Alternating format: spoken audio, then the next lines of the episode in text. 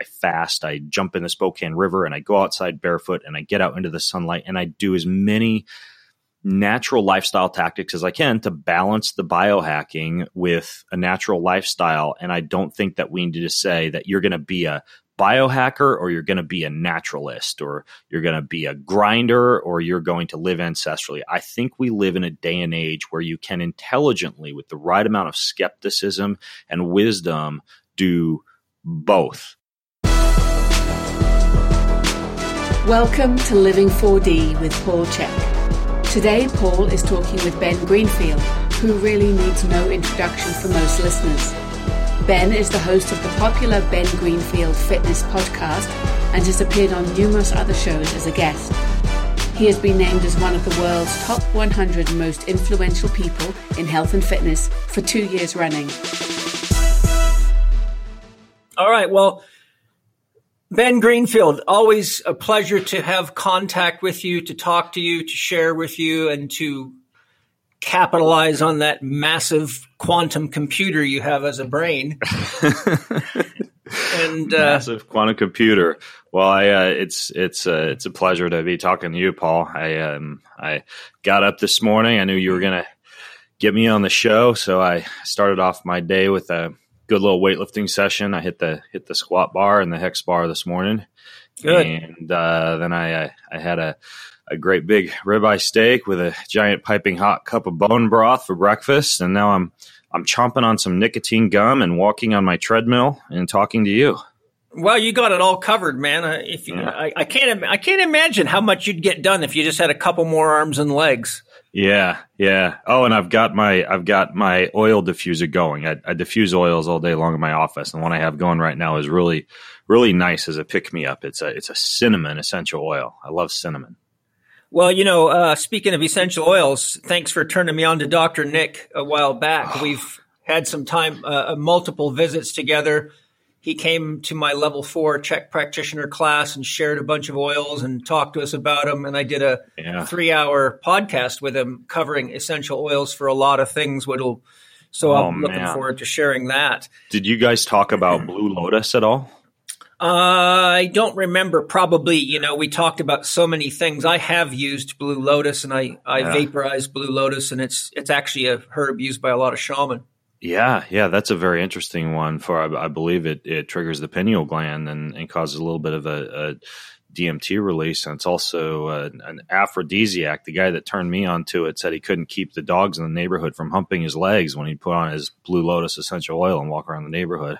That's very so, interesting. I guess yeah. the dog the dogs know more about biohacking than a lot of people. I guess so.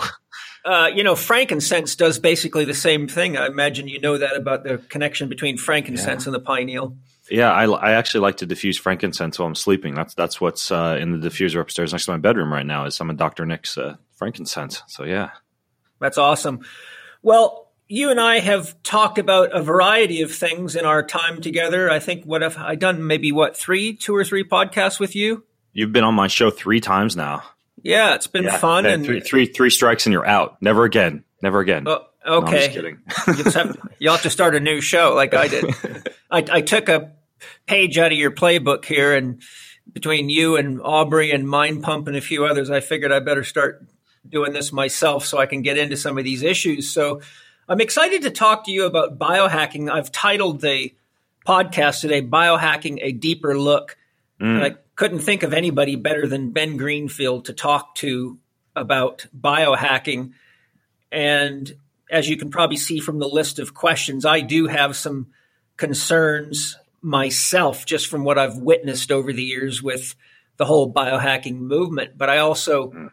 it's my philosophy to keep an open mind and flip the coin so that you don't have a dogmatic view. So I thought I would take this time with you to to look at both sides of the coin. And so cool. today, today I, I wanted to uh, ask you a few questions. Um, you know, one of the things that um, I've learned through my career and my life is that there really is no shortcuts for effective self management or effective conditioning. So Can you give us a working definition of biohacking and maybe a little overview of its history, just so we can sort of weave that thread together with the concept that there are no shortcuts in the long run? Yeah, sure. I think biohacking just this year or very recently uh, became actual lexicon in the English language and was added to uh, Merriam-Webster's dictionary. And when you when you go to the dictionary now and you look up biohacking, the, I, I, think the definitions are very interesting. Uh, the the primary definition is biological experimentation as by gene editing or the use of drugs or implants done to improve the qualities or capabilities of living organisms, especially by individuals and groups outside of a traditional medical or scientific research environment and uh, that that's that's the big definition. Another definition is that's often used is experimentation done on one's body.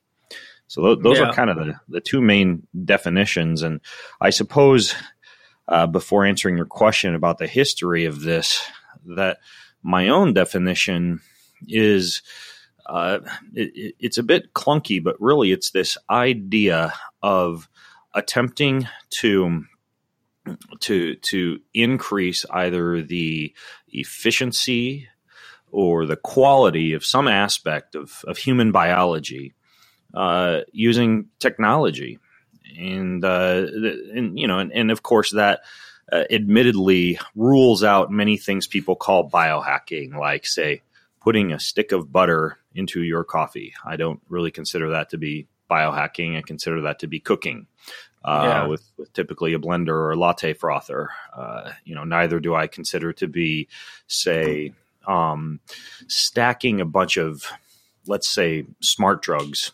biohacking. I mean, for traditional Chinese medicine for thousands of years. You know, ginseng has been used as as a sort of a sort of nootropic and smart drug, and the same could be said for you know bacopa flower for memory, or green tea for cognition, or or even psilocybin for neurogenesis. And so I I wouldn't necessarily really categorize either supplementation or different methods of of cooking to be biohacking per se. Um, however, when, when you look at the history of biohacking, you know, it's my impression that this really began with uh, with the grinders, with folks like uh, you know Kevin Warwick of Wired magazine, and and many of these folks who who uh, you know up, up, to twenty years ago, I believe.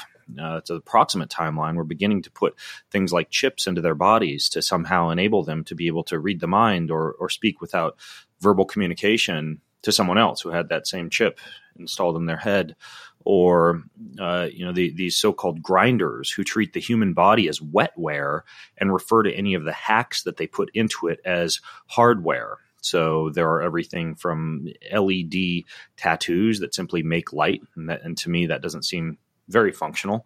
Although one could argue that you know maybe you have a built-in flashlight, you know, under the skin of your arm. Uh, and then there are you know there are folks like uh, you know, uh, a biohacker named Rich Lee who has a, a an electromagnetic implant in his ear. Uh, he was hard of hearing, and so he wanted to research some kind of technology that would vibrate his eardrum as, as sound reached it uh, using electromagnetism. That's another example. Um, there are uh, the the duo of biohackers who injected chlorophyll into their eyeballs to induce night vision.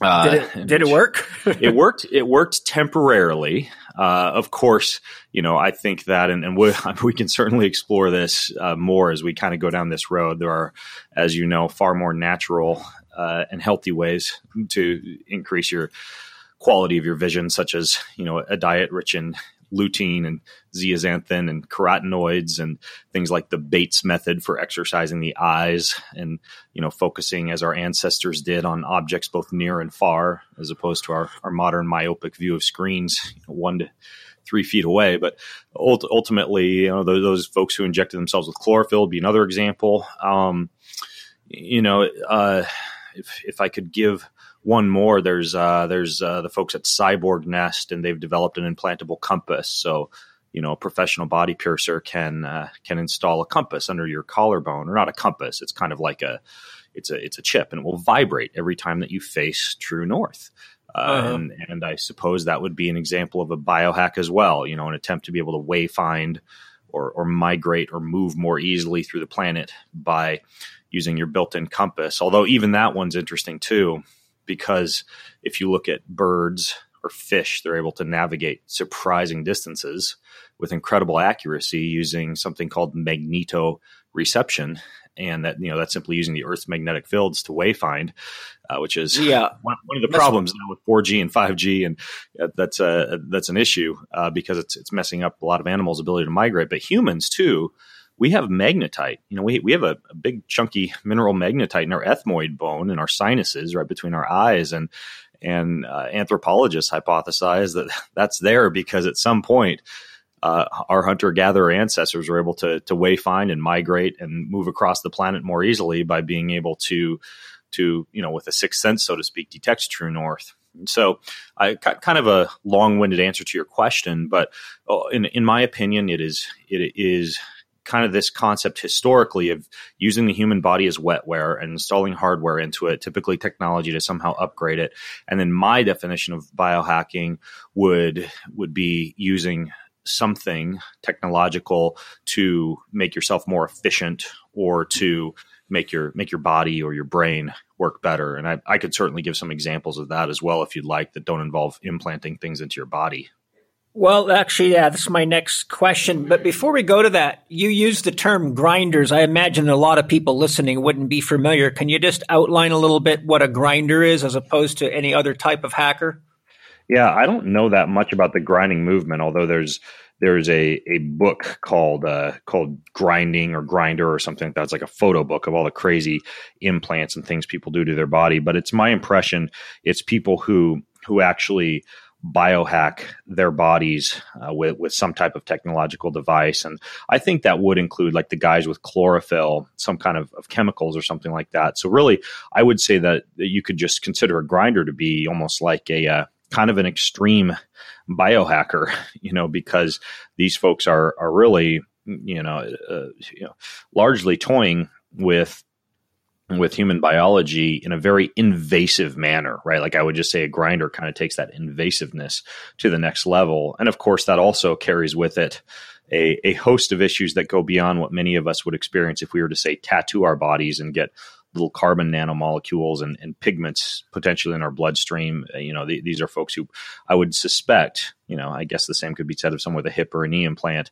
They're probably getting exposed to more metals, more EMF, uh, more foreign compounds, more potential for autoimmunity, and a lot of other issues with implanting these devices into their bodies. But uh, you know, nonetheless, I would say a grinder is just kind of a more extreme version of a biohacker who needs to fall into that category of actually, you know, uh, in, in installing devices or chemicals, typically, you know, somewhat permanently into their bodies. Yeah, when I looked into biohacking, I did some research just because it it keeps coming up over and over and over again. And many of the athletes that I work with are using various devices and patients that I work with. And some of them I have a, a sort of a, a, say, okay, well, there's something you can get out of that. Other approaches, I think it's more of a, you know, it's kind of a, a, a pipe dream, really. But uh, hmm. when I looked into the grinders, it basically defined grinders as people who focus on trying to enhance their body from any perspective, from uh, chemicals and drugs to nutrition to implants. It was a quite a broad definition. Yeah, what? yeah, I think it's interesting. And the only area I disagree with is like the the chemicals part of thing. I, I think that has to be, I, I, would say, largely synthetic chemicals. You know, may, maybe you could argue that the folks who are using like PLSD, you know, which I uh, from what I understand, some some crazy number like you know forty to fifty percent of Silicon Valley execs are now on or microdosing with some derivative of LSD or PLSD. You know, as, as you know, that's a largely synthetic chemical compared to something that one could argue would be more natural, like some of those others that I listed earlier as smart drugs or you know other, other things that that can be used on the brain, such as you know St. John's Wort or passion flower or Chinese skullcap or whatever. So perhaps, you know, I, I, suppose one could say that you could include chemicals and the use of supplements or smart drugs into the definition of biohacking, but I would say the largely synthetic ones, in my opinion, seem to be the ones that fall underneath that definition. Yeah, I think that's also potentially an area that's quite risky as long uh, as well as some of the other things we'll get into, I'm sure. But in my research on LSD, one of the questions that researchers from Albert Hofmann forward have always asked is why does the trip last so long? You know, typically an LSD journey is a good eight to ten hours, depending on you know who who made the medicine and what molecular structure it is. But generally, what I found out is that the body doesn't know what to do with it. So the cells just keep passing it around repeatedly until the uh, molecule degrades in the body, which takes about 10 hours. And I have seen uh, multiple cases in my career of people getting very badly poisoned by what they thought was LSD and may or may not have been. But the key point being, just like we have problems yeah. with synthetically produced hormone and hormone replacements, I think that there is some risk for yeah. exploring some of these synthetic. Yeah, there is, and, and and I suppose too that that part of it would depend on how the LSD is made, because you know, as, as you you probably know, I think you know it, it originally is, is, derived from lysergic acid, and that comes from yeah. a rye seed, which you can make from a fungus. Yeah, you know, typically on, on rye or on morning glory, and so I, I I really haven't looked too much into what what either the microdosing effect or the dopamine and serotonin effect or the overall physiological effect would be of like a synthetically derived LSD versus say a lysergic acid derivative that you grew at home on a rye seed or morning glory. Uh, I, I, would suspect that there might even be a, a, difference there. So I think a lot of this stuff, um, you know, there, there, are a lot of rabbit holes you can dive down. Yeah, absolutely. And, um, you know, the, uh, the, uh, oh, what's it called? The Eleusinian mysteries, the Greek mystery schools, where they used to drink a potion, which they've a lot of research now suggests it was an ergot formula, probably uh, like a natural LSD that was produced in this liquid beverage that they made. And I have had uh, I had somebody tell me about being in India, and mm-hmm. they went and saw a mystic who gave them some rice that they had carefully brought into a state of being moldy, and they had a wickedly powerful journey that was essentially akin to an LSD journey, but it was basically molding rice. Yeah. Yeah, and and you know, speaking of India, in, in Ayurveda, you know, there's there's that whole concept of soma, right? Like yeah, the uh-huh. uh, the idea that there was some kind of a, a, plant that you know was found in the Vedas and the original Sanskrit and in, yeah. in Ayurvedic literature. You know, some some kind of plant, and there's a lot of hypotheses as to what it could be. Uh, but this plant apparently carried some some pretty hefty psychedelic properties along with it. Uh, and, and and just as an aside, I got back from Tokyo, Japan, about three months ago after uh, going through a miso making class there. Oh, and uh, today was the three month birth of my miso, and I went up to harvest it earlier and, and take it out of the pantry from its cool, dark place. And it, it, has a, a hefty, hefty portion of mold and fungus growing on the top of it, which which I guess is acceptable for miso, and you just kind of scrape that off. But um, you know, if, if I if I decide to try a little bit and and wind up going on my own little soma journey, then we've identified that the original soma may have been the, the soybean. So find it's out. It's possible. Uh, I've studied this quite a bit. It. I've studied this quite a bit because, as you know, I'm a medicine man and spirit guide and use plant medicines clinically or you know professionally. But uh, uh, it seems to be the most common consensus in the researchers is that soma had something to do with uh, one of the psychedelic mushrooms, from what I can mm. can from, can find out. But, yeah, or uh, cannabis. It's possible, yeah, because cannabis is real big in in India. But uh, yeah.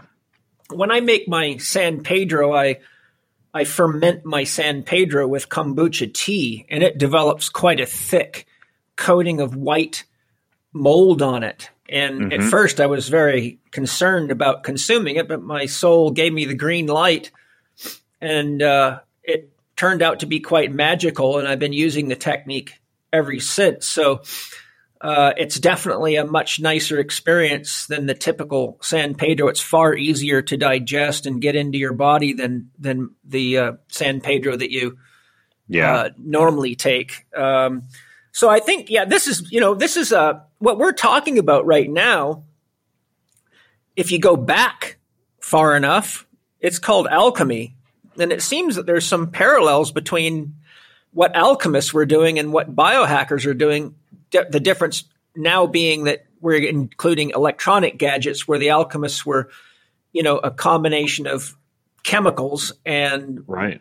The you know alchem- alchemy is what became the science of chemistry, but it also became a spiritual science.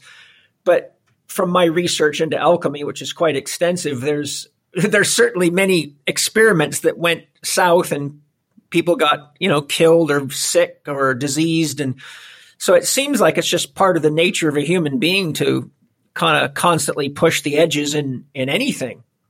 Yeah.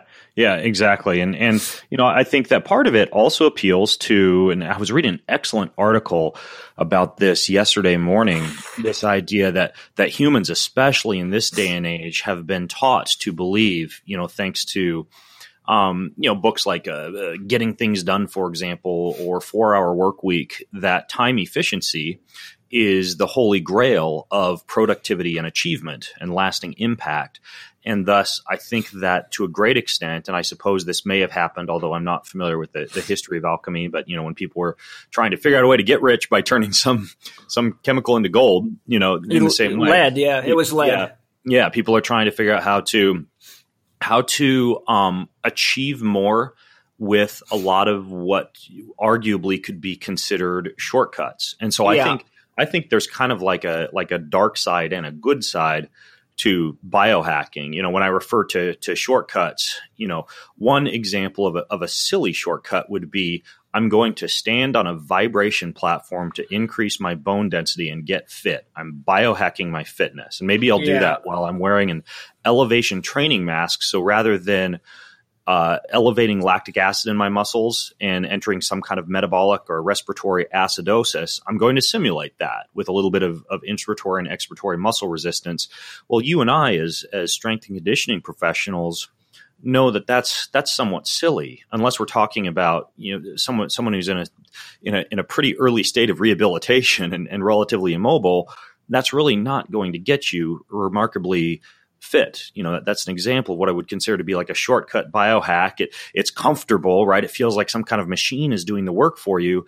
But not yeah. only does it not result in the same satellite cell response or, or, you know, growth in, in red blood cell count or, or anything along those lines, but it also, you know, when you look at this from, from the psychological or even the spiritual side of training, you know, you are in no way entering into uh, entering into a state where you are increasing your own resilience to stress by doing a hard thing and overcoming the resistance to to move something heavy or to breathe hard uh, but neither are you entering into kind of some of the self control and meditation and even alpha brainwave production that you get when you're actually training and training hard and pushing yourself and needing to focus and needing to be patient and needing to come back sometimes for a second or a third or a fourth or a fifth set rather than just doing one set. Uh, and and so I, I think that that you miss out on a lot with a shortcut like that. But at the same time, there are shortcuts that are beneficial. For example, uh, just this morning, and I'm and I'm gonna I'm gonna go what you know what is not as extreme as chlorophyll injected into the eyeballs, but what what many people who aren't familiar with biohacking would consider to be extreme. Uh, what I did is I sipped my morning coffee this morning. I walked into my office. Now, mind you, I live in Spokane Valley, Washington. It's winter. I live in the forest on a north facing slope where I get sunlight maybe from 10 a.m. to 1 p.m. if I'm lucky. And right. not only that, but I work indoors and I travel a lot. I'm, I'm on and off of airplanes to go speak at places, etc. And so I'm not seeing a lot of sunlight, and I'm also needing to normalize my body's circadian rhythm as much as possible. So what did I do? I made my coffee. I went to my office and I I put uh, white light a little white light device called a human charger into my ears, and that interacts with photoreceptors in the ears, originally studied in Finland for seasonal affective disorder, yeah. uh, but can also regulate the circadian rhythm. And I put a similar device on my eyes called a, a retimer, which is a pair of glasses that creates a light. It's different than the blue light boxes you'd get off of, say, Amazon, which is a kind of a bright whitish blue light that can be a little bit harsh on the retinas. It's more of like a, a greenish blue spectrum that, that isn't as as as harsh. It, it's it's not as uh, it, it doesn't doesn't leave you unable to see when you take the things off. And then I was sandwiched, you know, working in between two panels of what are called photobiomodulation. Uh, these things yeah. emit far, uh, or actually, no, not far. They emit near infrared and red light. Uh, and furthermore, on top of my head, I was wearing another device that also uses infrared light to specifically uh, stimulate the, the cytochrome C oxidase part of the mitochondria in my neural tissue. And so essentially, I was blasting my body with as many wavelengths of light as possible to simulate sunlight while stuck indoors on a wintry day, going through my morning reading while sipping my coffee. I consider that to be a shortcut. I certainly could have spent probably a good hour driving down to the river where I know there's there's a there's a you know there's it's it's kind of down the way about two miles and there's a good spot of sunshine there. And I could have I could have driven down there and gotten out in the sunshine and gone on a walk but you know there it's it, it was far more convenient for me this morning to do that biohack to do that shortcut of of light in my environment and you know that that's just one example of, of you know what I would consider to be an appropriate and helpful and beneficial use of technology uh, to enhance my morning uh, versus you know I, I, I could have I guess skipped the skipped the hex bar and the squat. And uh, I, I, also did bench press. I did overhead alternating uh, dumbbell press this morning. I did pull ups I did hanging leg raises and I did kettlebell swings. I could have skipped all that, and I do own a vibration platform, right? I, I could have gone and stood on top of the vibration platform instead, but you know that was a, a biohack I didn't do because I think that's a silly biohack.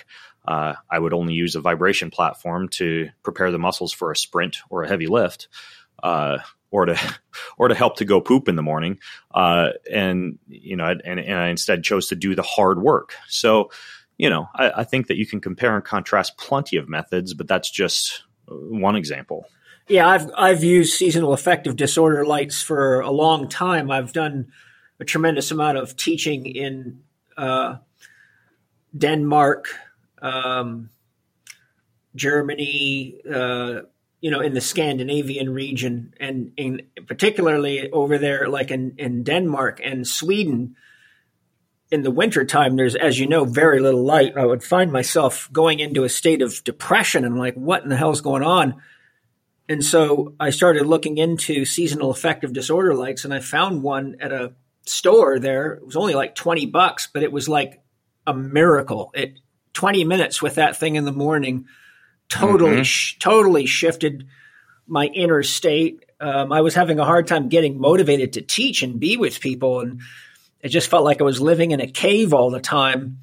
So yeah, that that's yeah. I mean, that, it's, it's me, a serious issue over there. Yeah, and, and by the way, by the way, just just a quick note: Did you know that people who who are from an area like that, like Iceland, who relocate to the to, to anywhere where they're thrust into a more westernized diet, you know, particularly one void in fatty acids, higher in starch and sugar, you see even higher rates of depression even once they're put into a sunnier climate.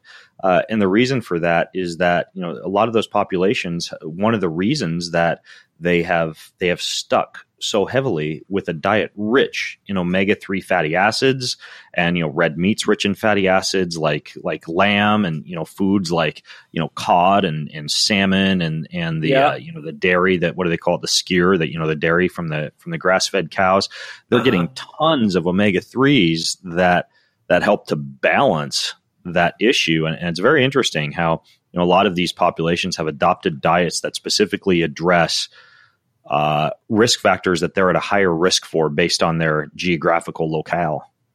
Yes, and there there's a limit to what we can adapt to with regard to circadian stress. I've had clients over the years that were having serious health problems, and one of the things I tracked it to was that they had moved to California, say for example New York or East Coast or other countries and when I tracked when their symptoms began, it was within a few months of moving to California or to the to the west from where where to you know western United States where they came to see me from. Yes.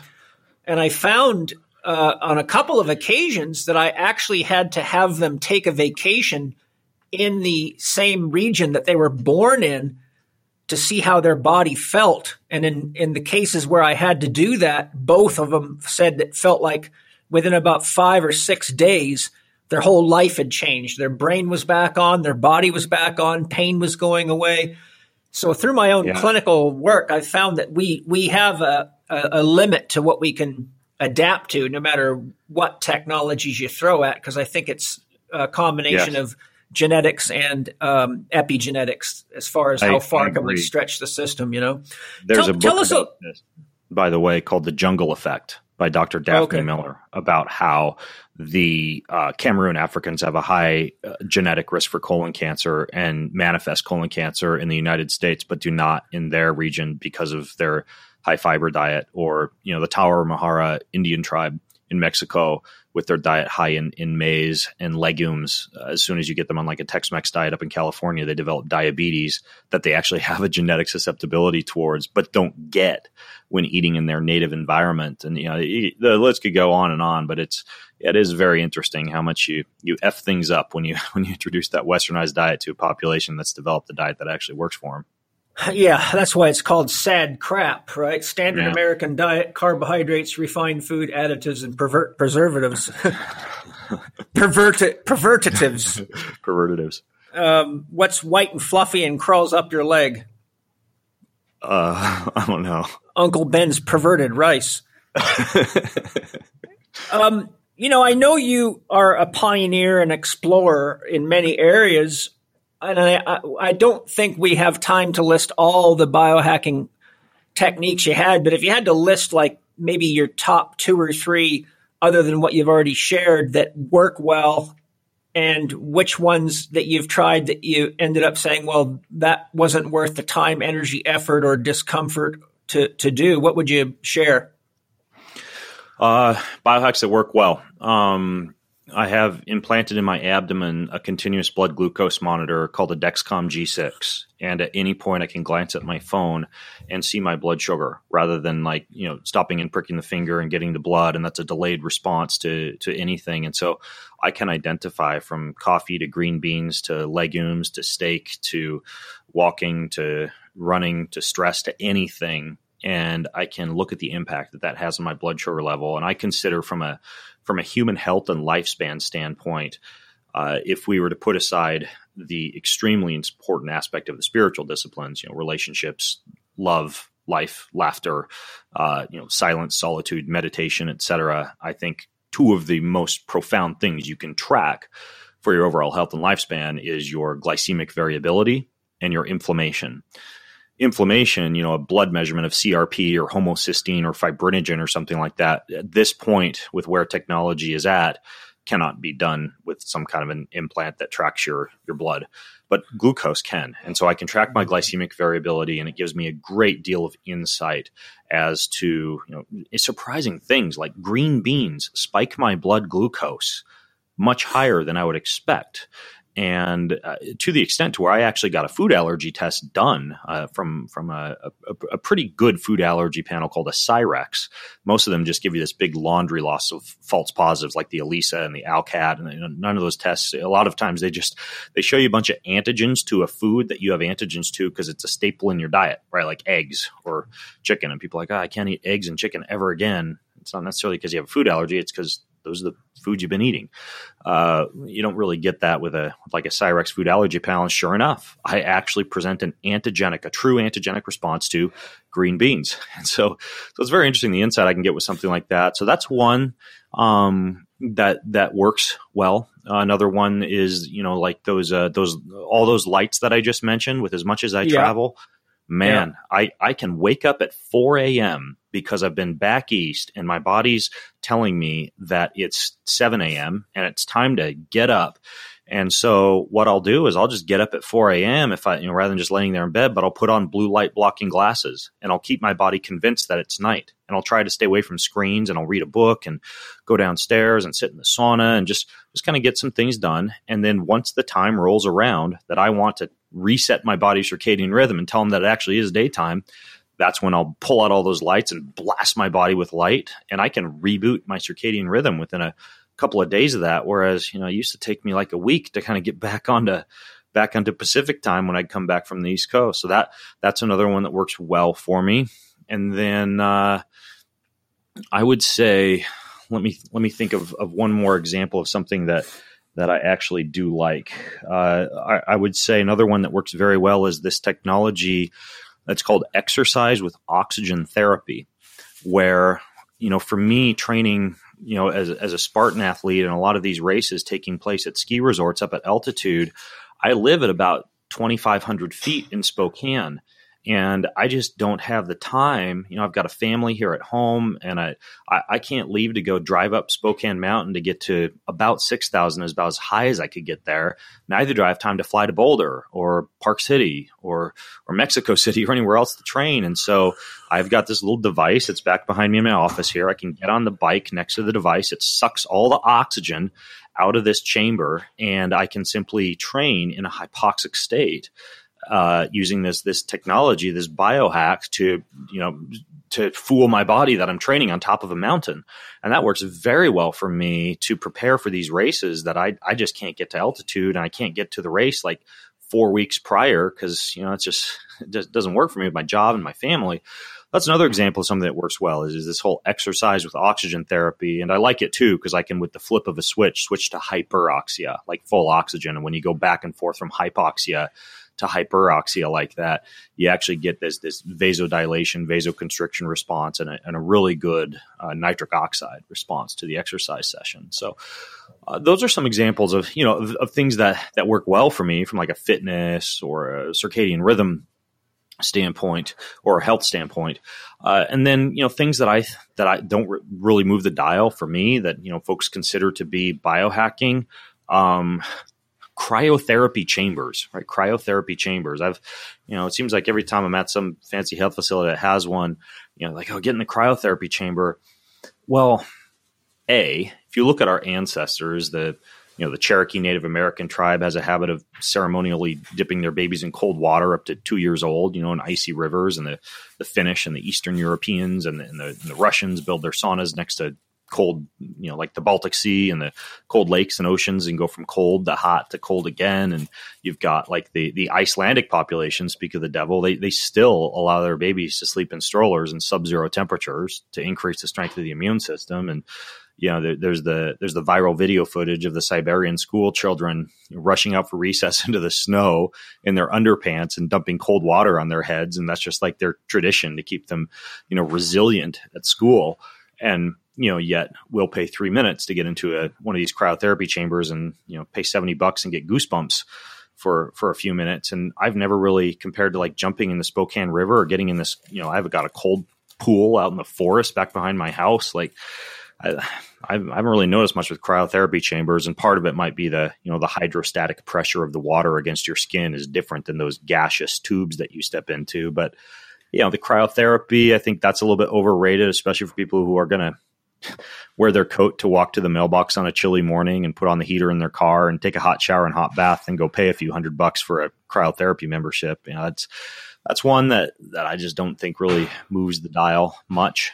Well, um, I think too, ahead. just on that, it, it's just like how many of these people are could just take a damn cold shower yeah. and, and and spend the time in there to chill the body effectively Versus, well, that's not sexy. That doesn't make for a good Instagram photo. Well, I know, eh, but you know, I'm, I'm, you know, this is the kind of stuff I wanted to talk to you about because I wanted to, you know, flip the coin and and and have an honest look, or as I call it, a yeah. deeper look. But uh, this is, you know, one of the things I've seen. This leads me to a comment, which is, I've seen the whole biohacking thing becoming um, a very commercial industry that's really more about selling promises and gimmicks and fancy ads, just like almost every other thing from makeup to healthcare products.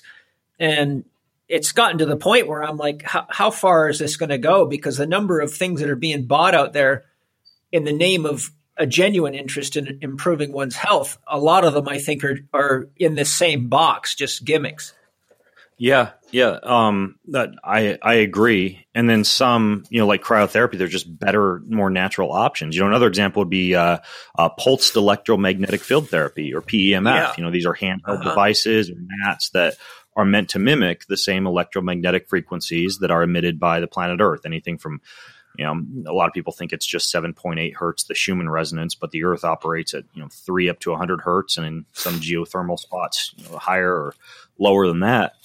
And you know these these things do work. There's some evidence they might decrease inflammation or improve bone healing response. Some of the very very high power, high intensity ones that they use in like the racehorsing industry actually do get rid of injuries pretty fast. But there there is nothing that compares to going outside barefoot to sleeping outside to camping outside you know to you know our ancestors wore animal skins on their on their feet and, and you know as opposed to big built up rubber soled shoes and, and these could actually conduct ions yeah. uh, you know t- touching trees or climbing trees being on rocks or rock climbing. I mean you know again like part of it for me is well sure go out and and get a PEMF device but go outside barefoot first, or at least adopt a daily habit of that, and maybe teach yourself how to camp and sleep outside every once in a while. Uh, you know, or, or, get get yourself your cryotherapy chamber membership card, but maybe start taking a cold shower first. You know, and so some of these things kind of have a gray area where it's like, yeah, they work, but in my opinion, you really need to do, you, or, or uh, I guess I would say, develop right a more healthy, natural ancestral relationship with the home planet, and and you know some of these some of these things that the earth presents to us that are really hormetic stressors, right? Because that that's the operational mechanism via which a lot of these things like cold and heat and light and radiation and exercise and uh, you know wild plant intake from dark leafy greens for your lutein and your zeaxanthin versus versus you know chlorophyll injections into your eyeballs.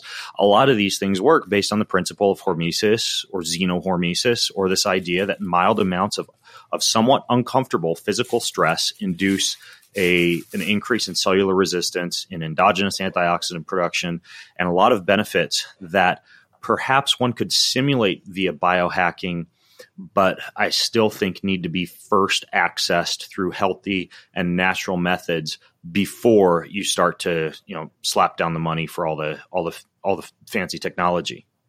Well, this is I think you know this is exactly why I teach my four doctor system, which is be clear on what your dream goal or objective is so you have a reason to focus yourself and and not fall into bad habit patterns whether they be diet exercise or sleep or otherwise and be honest about how much movement and what type of movement it takes to achieve your stated goal or objective or dream.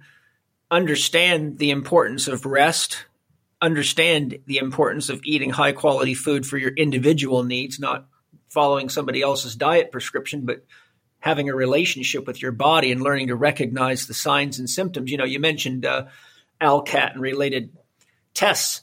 I uh, years and years ago, you know, I was doing this stuff when ALCAT first came on the market, and uh, I've tested a number of country com- companies with double blood draws, and I would send my blood in and then, then a second round of my own blood with someone else's name. And in every case, there was no correlation whatsoever in the two findings, even though they came from my blood. And that's why I tell people you need to learn how to do four day rotation diet and or which is really a, a, functional exclusion diet. And in the process, you actually learn about your body and you find that at different times in your life under different stressors, whether it be relationship stress, environmental stress, such as weather, exercise stress, uh, things like deaths in the family or transition stress, that your your dietary needs can change quite radically. But uh, people yeah. people always want to be told what to do, which I think has to do with uh, the lack of psychological maturity of a lot of our population and the unwillingness to engage themselves as opposed to trusting whatever's written on a piece of paper by someone with a PhD as fact. Yes, and and a big part of this too relates to the concept that the body operates best on press pulse cycling. It's a concept in you know periodization and strength conditioning. You know, reaching overtraining or at least yeah. an overreaching response, and then uh, bouncing back with rest and recovery. And this idea yeah. of seasonal eating applies too. You know, there's something called the the uh, cell danger response, CDR, in which the body can remain in a sympathetically driven state, especially after a stress or exposure to a mold or a mycotoxin or uh, some some pretty intense form of emotional or or physical or biological stress. And when that happens, uh, it, there's there's a great book about this called Toxins by Dr. Nathan Neal, wonderful book, and he goes into this concept that in many cases, you know, one of the advantages of you know, say like a Mediterranean diet or an or an Ayurvedic approach to diet or any of these is, is there are certain periods of cleansing during the years, and he gets into the concept. And and I, when I read this section of the book, I thought of you, Paul. He gets into the concept of summer metabolism versus winter metabolism, and the need to make some pretty significant dietary shifts as as the foods around us shift in their availability. And you know, I don't know if you remember the the the mandala painting that we worked on. Yes. And you know, one aspect of that painting was that I I drew a, a tree that was that was flourishing fresh cherry buds in the winter. Yes, I remember. And and you reflected that for me, this hard driven, very kind of yang guy who's been you know doing the Ironman triathlons and the Spartan races and all these masochistic events for the past you know almost two decades uh, needed to enter into a winter of my life and yes, kind of yeah. put put the brakes on some of the hard charging stuff you know and that was incredibly meaningful to me and changed my life and you know and, and, when you when you look at at this from a dietary standpoint kind of a i guess it's a rabbit hole from the comment on the elisa and alcat testing yeah i mean a, a big part of this whole food sensitivity food allergy food intolerance scenario is i think driven to a great deal in part uh, by us just eating the same diet year in, year out, uh, you know, all year round. Well, interestingly, years ago, I mean, probably 10, 15 years ago, I was doing research on a couple of different things, and I came across two independent research studies. One showed that the average person today, if challenged, only knows about 10 to 12 exercises. So if you just walk through a shopping mall and have someone demonstrate or tell you all the exercises they know. The average person out there only knows 10 to 12. And another study showed that the average person in in a, an industrialized society only eats 10 to 12 foods their entire lifetime, yep. which, you know, of course, naturally, I saw that in my patients and my clients and the athletes I coach. But it, it, when I found this research and realized this was a, a, a much more global phenomenon, it really, uh, you know, gets back to all the issues Michael Pollan talks about and the dangers of monocropping and and you know which is really unfortunately a reductionistic scientific paradoxically approach to f- food and farming which is leading us to all sorts of problems that ultimately now are giving people piles of symptoms and performance deficits that they're trying to address through biohacking approaches. Mm-hmm. Which, which, uh, you know, that's one of one of the things I was why I wanted to talk to you about this because I think one of the problems is we've got a gadget happy, uh, you know, reductionist science driven culture, and they keep falling into trying to fix symptoms of deeper problems with yet another gadget that they don't realize it's modulating or monitoring. Oftentimes, it's monitoring symptoms of deeper issues, such as just not getting enough sleep or not eating well or not exercising properly. Yeah, and or or or fixing emotions or relationships. You know, for example, yesterday, yesterday is a perfect example. I was pounding away at my right hip socket with one of these, let's call it a biohack, right? A hypervolt gadget. It's like a screwdriver for massage therapy, right? Yeah, yeah. I use muscle. And, I use those percussion a, tools. Yeah, it's a biohacked massage therapist. Yeah. You know, but let's just let's just say it is for for now, and, and then you know, and it kind of relaxed my hip a little bit. And then I went downstairs. I'm taking my my twin boys right now through the book Master Key, you know, one of the original books on manifestation by Charles Haanel. And so each week we do uh, kind of a 15 minute exercise. And yesterday's, you know, we were two in our minds, take a seed and plant that seed and watch the flower or the seed germinate and the the the the stem eventually spring from the ground and the the flower burst forth and you know, you, you, smell the flower and you see it swing in the breeze. And mm-hmm. we sat and we did that meditation. Uh, we we do it in the sauna, and uh, we we finished the meditation. And I I glanced at my watch, and about twelve minutes had gone by, and the boys were sitting there silent. And so I just began to tune into my body and and figured I'd, we'd keep going for a little while. And I I started to focus on that right hip and just began to breathe a release into it and began to to breathe the tension out of that muscle and after that, you know, we stood up after about 20 minutes and the right hip was, you know, the, the tension had melted away, you know, I, and I didn't use any, any biohack. I simply took a moment to listen to the still small voice in the silence and pay attention to my body and the signals that it was sending me. And that hip just released all on its own. And I think that, you know the the same could be said for you know if, if we compare and contrast any of of kind of our modern biohacks or you know folks like the guy who got the surgical implant into his ear right? We know that scientists have studied the fossilized ear bones of ancestors. They found that they were shaped differently. You know they hypothesized that that was due to their their time spent outdoors you know tuned into the the fine frequencies of nature. And they they were also eating a diet rich in folate which reduces your risk of hearing loss by over 20%, you know, th- things like, you know, legumes and dark leafy greens and, and cruciferous vegetables. And, and so, you know, once again, you know, that's a situation where an ancestral dietary upgrade could be better than a prosthetic installed into one's ear.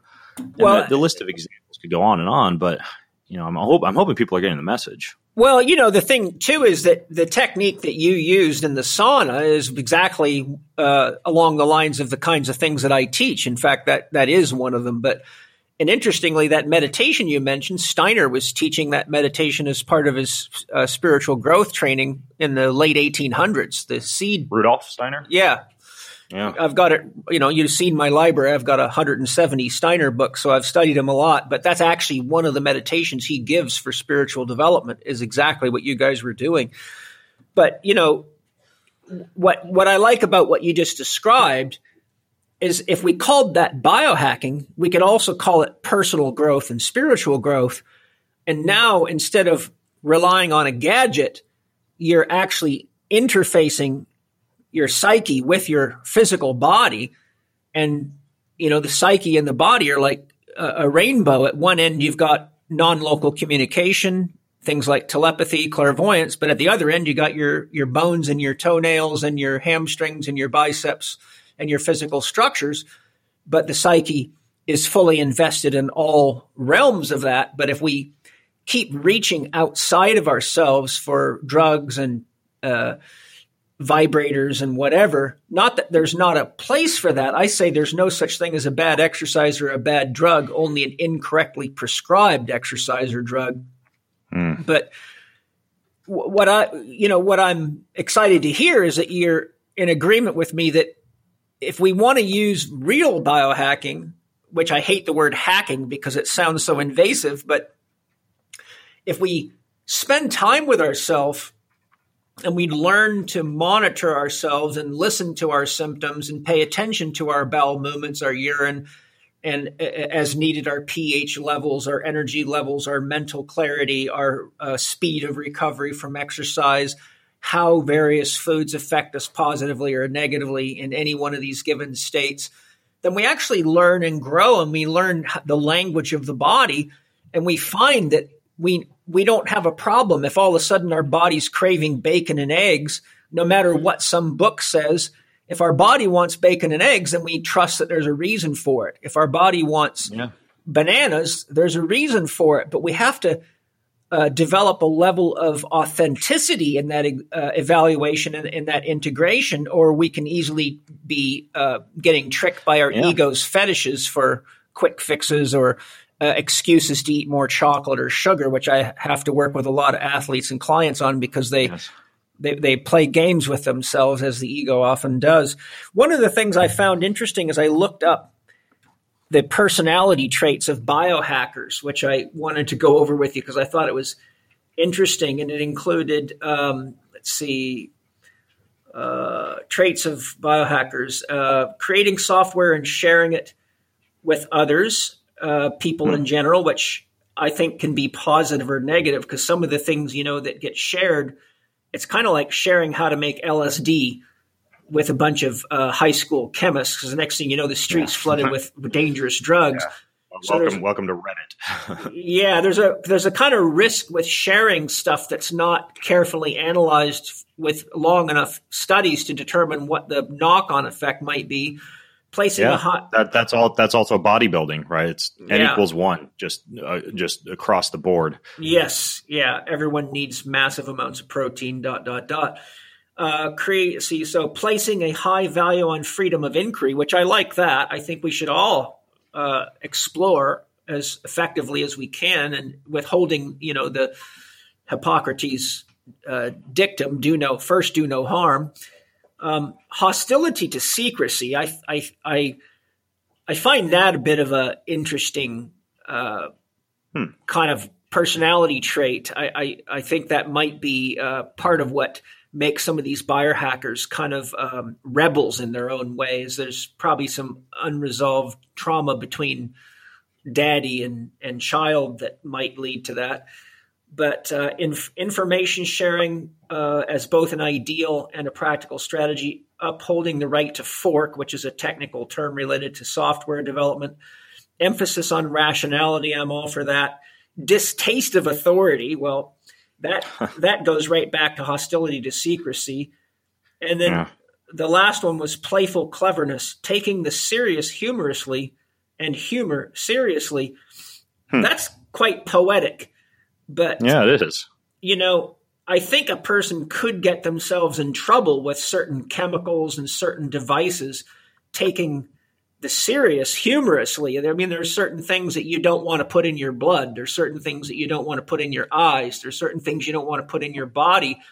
But if a person doesn't have enough knowledge of anatomy, physiology, and the related health sciences, you can see how some of these people get off on a very Certainly. one one pronged yeah. approach. we're gonna I- we're gonna see a lot of, of Silicon Valley execs and and and video gamers and college students who are all using these off label you know pharmaceuticals as, as smart drugs you know like modafinil or uh, or or deprenyl for example it, getting some pretty severe I suspect neurotransmitter and neurochemical imbalances with serotonin and and dopamine and the like because uh, you know as you just alluded to they took the the serious humorously and thought they'd just use this stuff to get through a week of meetings you know Yeah. or or or or, or e gaming or or finals.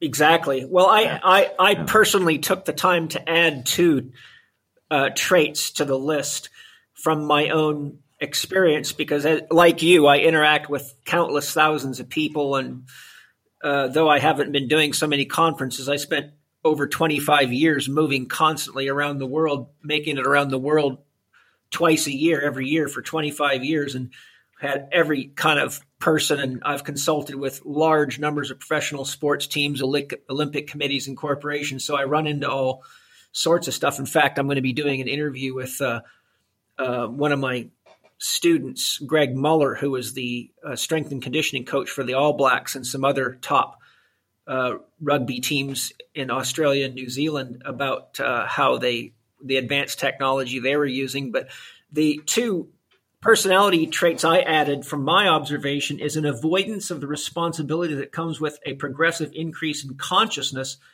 by letting devices tell you what you should ultimately become aware of by being present in and with oneself. Hmm. You know, avoiding the responsibility of taking care of yourself and, and learning what the look the freaking body is so damn intelligent. I mean, when you look at the fact that different researchers say there's between 6 and 30 billion biochemical reactions a second in the human body that there's enough there's more neural connections in the neurons of the brain than there are stars in the known universe. I say that if you want to really hack effectively then hack into the power of the human body and the human mind. It's freaking awesome. And then my next character trait is an immature drive to do anything to enhance the body mind performance without considering the ethics, morals, or long term consequences. Um, and an example would be uh, athletes using steroids when they're in sports where steroids are not legal. And one of the things I researched years ago because I had people reaching out to me due to their uh, young children, like uh, 12, 13, 14 year old boys mostly. Uh, parents found out that their kids were using steroids and got all freaked out, and some of them reached out to me. Well, I did some research and I found that 13% of Pop Warner football players are using anabolic steroids. and they researched where they got them. And in each case, the most common source of the steroids was either their big brother or their father. And the number one drive behind this was the parents' desire for their child to become a professional athlete so that they mm. could enhance the family's financial position or get the glory of it. So those types, those are the kind of negative traits. Now we don't have, yeah. uh, we we're really out of time, but uh, I don't want to keep you either uh, because I want to value your time. One of the things I wanted to talk to you about, but we can get into this in another conversation. You know that the, there's electronic devices, magnets, nutraceuticals, uh, nanotechnologies, bacterial and viral technologies but sometime I'd like to talk to you about your feelings on AI technology and the transhumanism movement, which is considered huh. part of the biohacking yeah. movement, because I think that's an interesting conversation. Yeah, it would, and and I haven't hung out with that crowd much, but I'm attending an event called A360 run by Peter Diamandis in about two weeks, and we'll be kind of thrust into the the the the the thick of it, so to speak, from a transhumanist standpoint. So I'll probably have quite a few thoughts coming out to that. So I, I agree. We we should definitely visit that, even though I don't I don't have a lot to say about AI and transhumanism at this point, because frankly, I have steered clear of that to a great extent. Aside from the fact that I have a a, a server that runs 24 7 that uses artificial intelligence to trade uh, bitcoins you know as, as, oh, just like a you know like like an investment thing. But you know there's and and we are tight on time but i guess if there's one thing i could say uh to to bring this full circle it would be this. I think that every person who is interested in biohacking should give themselves a litmus test. And this is my litmus test when I go hunting, when I'm up in the high country of Colorado or or the the back forest of Washington, or I'll, I'll be headed up to the Arctic Circle uh, next year to do you know two weeks uh, of, of, of grizzly and caribou and Dall sheep hunting, uh, or or you know we, we have the survival school dropping me and my wife and twin boys off into the the wilderness of eastern Washington for about a week to survive on our own with a with a backpack and a wool blanket. And you know, scenarios like that, if you can place yourself into them, even if it just involves camping or wilderness exposure, and you can go out there without, let's say, without an essential oil diffuser, eye mask, binaural beats, and PEMF mat, and be able to get a night of sleep and perhaps get yourself to sleep using just meditation and breath work. Uh, and if you can get through the day without all of your devices that help you to wake up in the morning and go to sleep at night and get through the brain fog in the afternoon, and if if you can if you can survive naked, so to speak, naked and afraid, uh, on your own in a relatively isolated nature environment, absent of the smart drugs and the chemicals and the technologies, et cetera then I think maybe you've you've made a you've you've made a commitment and you have established the ability to be able to marry ancestral wisdom with modern science. Meaning that I, I do all the crazy procedures and many, many others that a lot of folks in the biohacking industry do, but I also live off grid in the forest. You know, we, we grow our own food. I hunt my own meat. Yeah. Uh, we, we create tinctures and extracts and powders from the wild plants and herbs that grow up here in, in our forest. I, I, camp, I bow hunt, I spearfish, I forage, I fast, I jump in the Spokane River and I go outside barefoot and I get out into the sunlight and I do as many natural lifestyle tactics as I can to balance the biohacking with a natural lifestyle. And I don't think that we need to say that you're going to be a biohacker or you're going to be a naturalist or you're going to be a grinder or you're going to live ancestrally. I think we live in a day and age where you can intelligently, with the right amount of skepticism and wisdom, do both. Yes, uh, and and I, I think that's the message I'd like to send to people. Well, I, I, agree, and I think it boils down to what I call foundation principles. You know, biohacking builds on top of the foundation. What you're describing is a man who honors the foundation of healthy living as I do.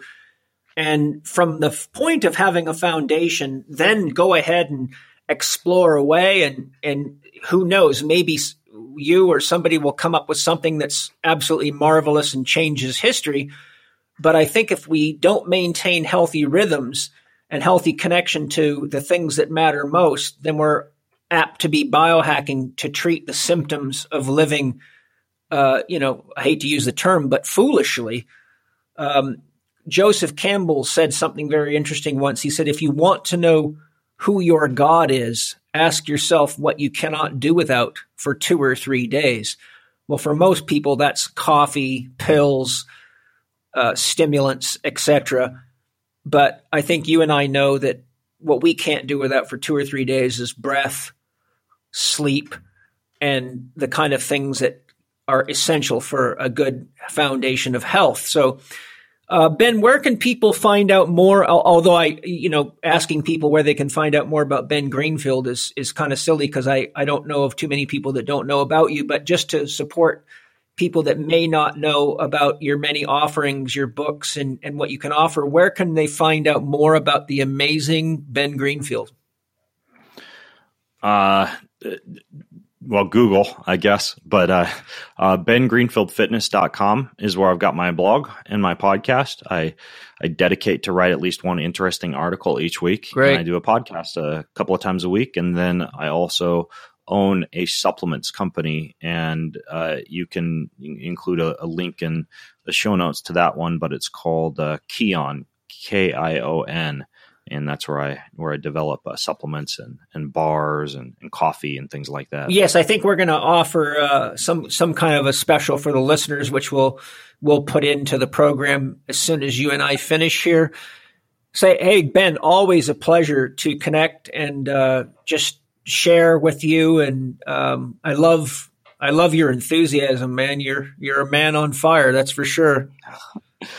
well, thanks, Paul, and. Um, you know, it's it's pioneers like you who inspire guys like me to be full of this intense curiosity and and go forth and and try to make the world a better place with with uh, the you know the the knowledge that I'm trying to gather and and my uh, my curiosity about a lot of this stuff. So thank you for all the all the work you've done paving the way. Yeah, well, I appreciate it, and uh, send some love to your wife and tell her again thanks for the lovely foods and jams she sent us. I still have mm. one or two of those left, and it gets me high every time I eat it. And I think of mm. Ben sitting in my kitchen talking to me. So, hey, uh, uh, let's let's uh, find a time to talk about some of these other things. I want to talk to you more, and whenever you want to talk to me on your show, let me know.